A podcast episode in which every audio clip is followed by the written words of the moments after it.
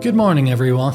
This is Rob McDougall, Zhang Financial, with your weekly economic update. Today is Monday, January 16th, 2023. So, last week we had three economic releases, and they were very good for the equity and for the fixed income markets. We had CPI, core CPI, and the University of Michigan Consumer Sentiment Index releases. So, on Thursday, the CPI came in at negative 0.1 month over month, better than expectations of flat, good for inflation.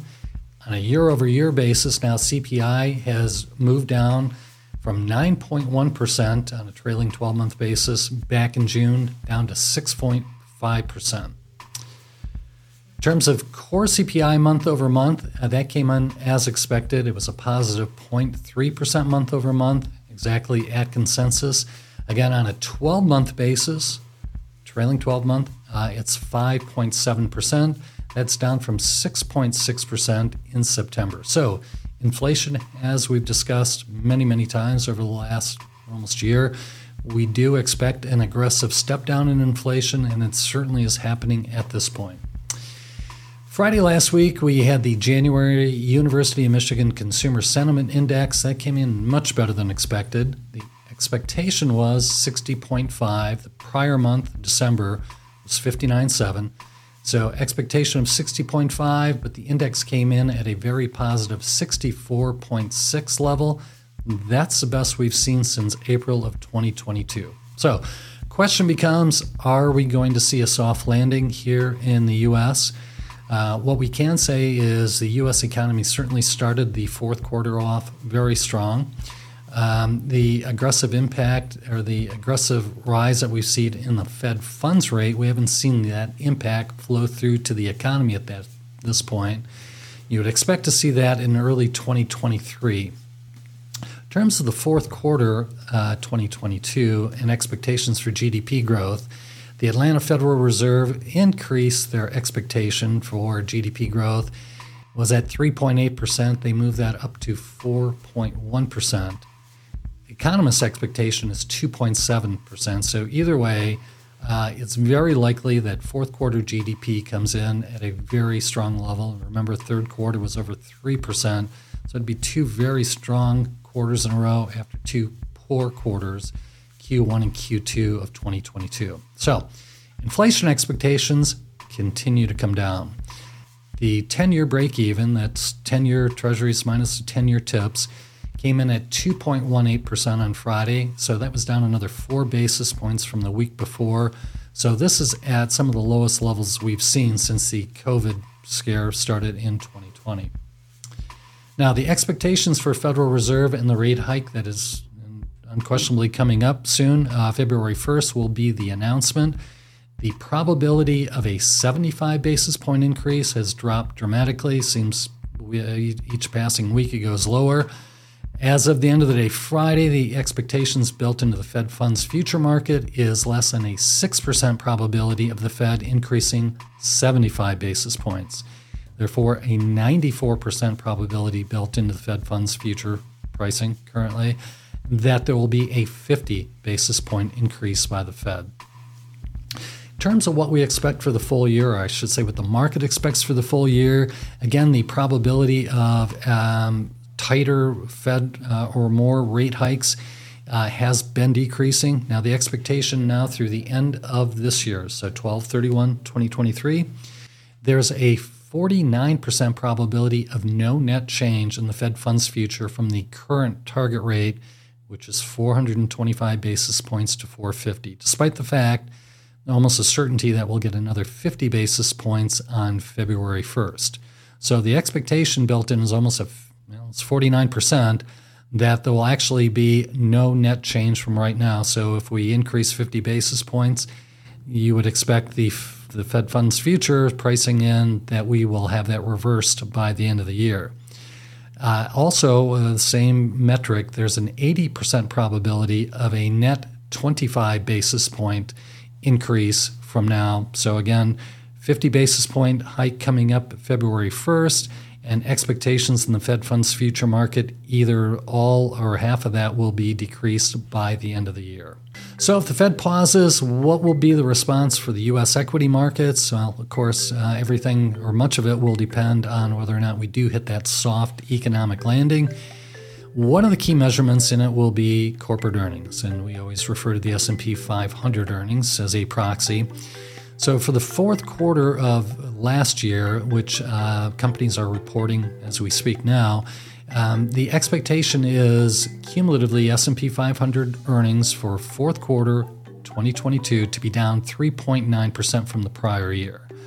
So if that happens, full year 2022 S&P 500 earnings will have risen 4.8% for the year, and the expectation currently, the consensus expectation is an increase of 4.6% in 2023 the way that lays out is expectation again a negative 3.9% fourth quarter 2022, negative 0.6% in Q1 2023, negative 0.7% in Q2 2023, and then rising in Q3 and Q4, ending up in with a positive 4.6%. We think that may be overstated uh, expectations for that. Um, We'll see. Uh, it, it's good that the expectations are as low as they are for the fourth quarter. The few companies that have reported so far, we've only had uh, roughly 20 S&P 500 companies that have reported. Uh, 80% of them have beaten earnings, so we'll see. So that's the numbers from last week uh, in terms of economic data.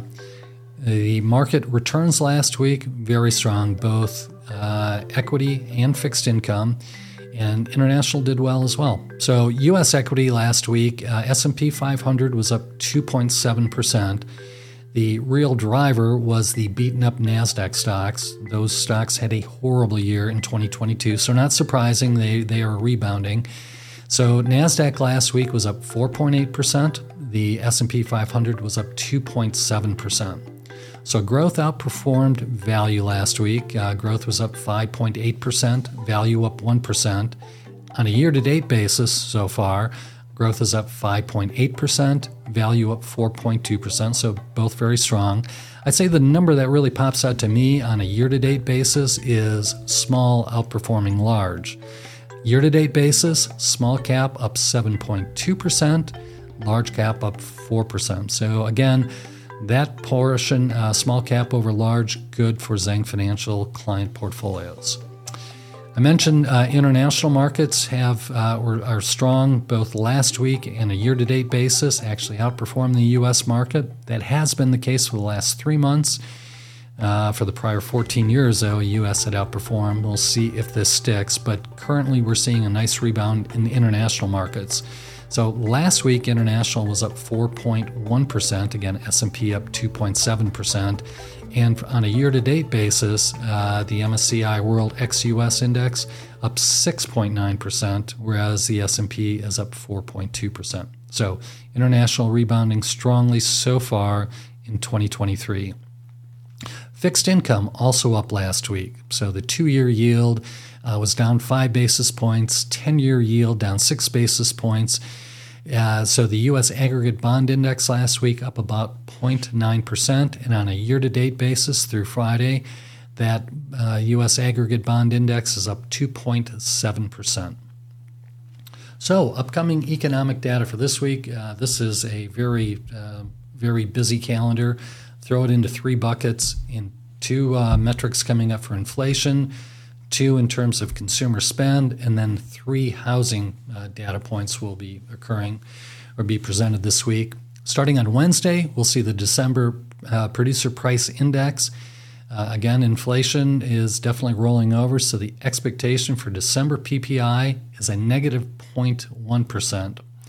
Uh, and same day, the PPI core will come out. The expectation, slight increase, a 0.1% increase month over month, uh, versus a increase in November of plus 0.4%. So if those do occur, that would be, would be good news for inflation. On Wednesday, December uh, retail sales, that's expected to be down 0.8%, negative 0.8%. It was negative 0.6% in November after a very strong October, which was up 1.3%. So Again, in terms of soft landing, if we see uh, indeed it does come in uh, retail sales at a negative 0.8%, that would suggest we are seeing some deceleration in the economy as the fourth quarter um, rolled on. So, also on Wednesday, December retail sales ex auto, that is expected to be a negative, uh, 0.5%. It was negative 0.2% in November.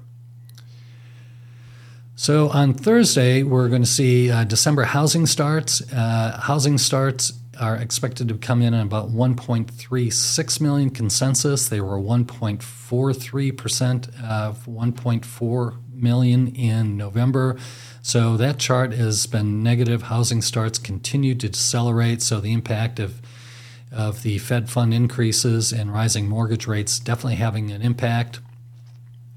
Um, building permits on Thursday, though, this one's interesting in that uh, if you look at the chart, take a look at the chart, it's been coming down aggressively. Expectation for December is actually it is going to be up over November. So November was 1.35 million, rounded down. December is expected to be 1.37 million. So that will be interesting to watch to see if we're going to see an inflection point on housing after a very tough 2022. Last housing piece of data on Friday is existing home sales. Uh, that's expected to be down slightly month over month. Uh, we were at 4.1 million in November, expected to come in just under 4 million for December.